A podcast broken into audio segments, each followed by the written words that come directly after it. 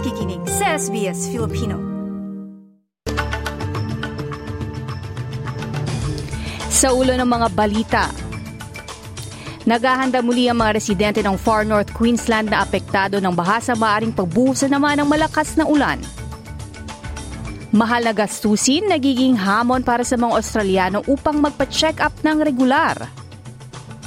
At sa Pilipinas, bagong Finance Secretary at Special Assistant for Investment at Economic Affairs nanumpa. Yan ang mga mainit na balita sa puntong ito.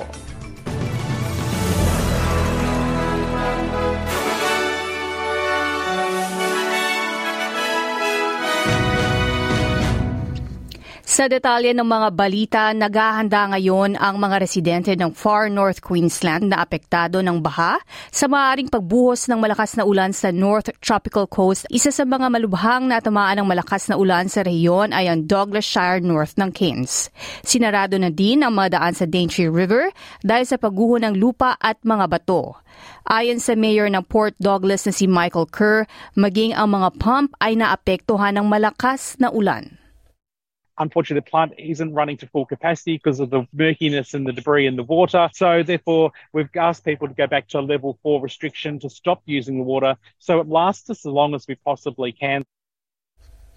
Sa ibang ulat, lumabas sa bagong pag-aaral na ang mahal na gastusin ay nagiging hamon para sa mga Australiano upang magpa-check up ng regular, lalo na sa sakit na prostate cancer na nangangailangan ng paggamot at maagang pagtukoy.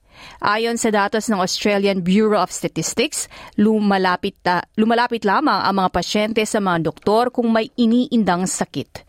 Nakakabahala umano ang datos ayon sa Prostate Cancer Foundation of Australia Chief Executive na si Anne Savage at hikayat niya sa lahat ng mga Australiano na sumailalim sa mga preventative check-up. Sa ibang ulat, sa Pilipinas pinakilala ni Presidente Bongbong Marcos sina Congressman Ralph Rector bilang bagong Finance Secretary habang si Frederick Go naman ang Special Assistant to the President for Investment and Economic Affairs. Tiwala naman ang dating Finance Secretary na si Benjamin Diokno sa pumalit sa kanya. Nanumpa si Ralph Recto kahapon sa gitna ng mainit na suporta at tiwala ng presidente sa kanya. Nanumpa din si Frederick Go na dating Robinson's Land President at CEO nito at bumalik bilang member of the Monetary Board ng Bangko Sentral ng Pilipinas naman si dating Finance Secretary Benjamin Jokno. Sa ibang ulat, sinugod ang isang pitong taong gulang na babae sa ospital matapos makagat ng dingo sa paa at nagtamo ng sugat. Ito na ang pangalawang dingo attack sa popular na tourist spot sa Queensland na dating kinalala na Fraser Island. Tumanggi ang mga rangers sa panawagan na patayin ng mga dingo sa Kigari dahil anila dulot ng insidente ang masamang pag-uugali ng mga bisita.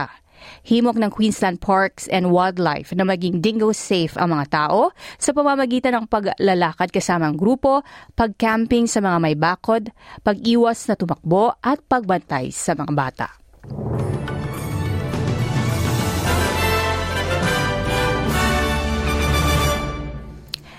Para naman sa lagay ng panahon ngayong Sabado, sa Perth maaraw at 35, sa Adelaide maaraw din at 32.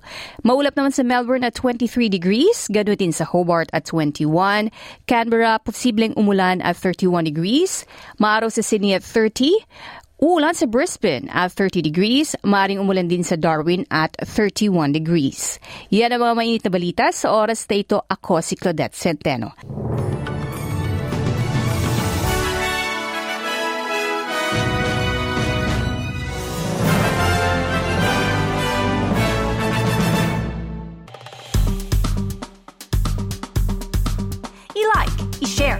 Mag-comment, sundan ang SBS Filipino sa Facebook.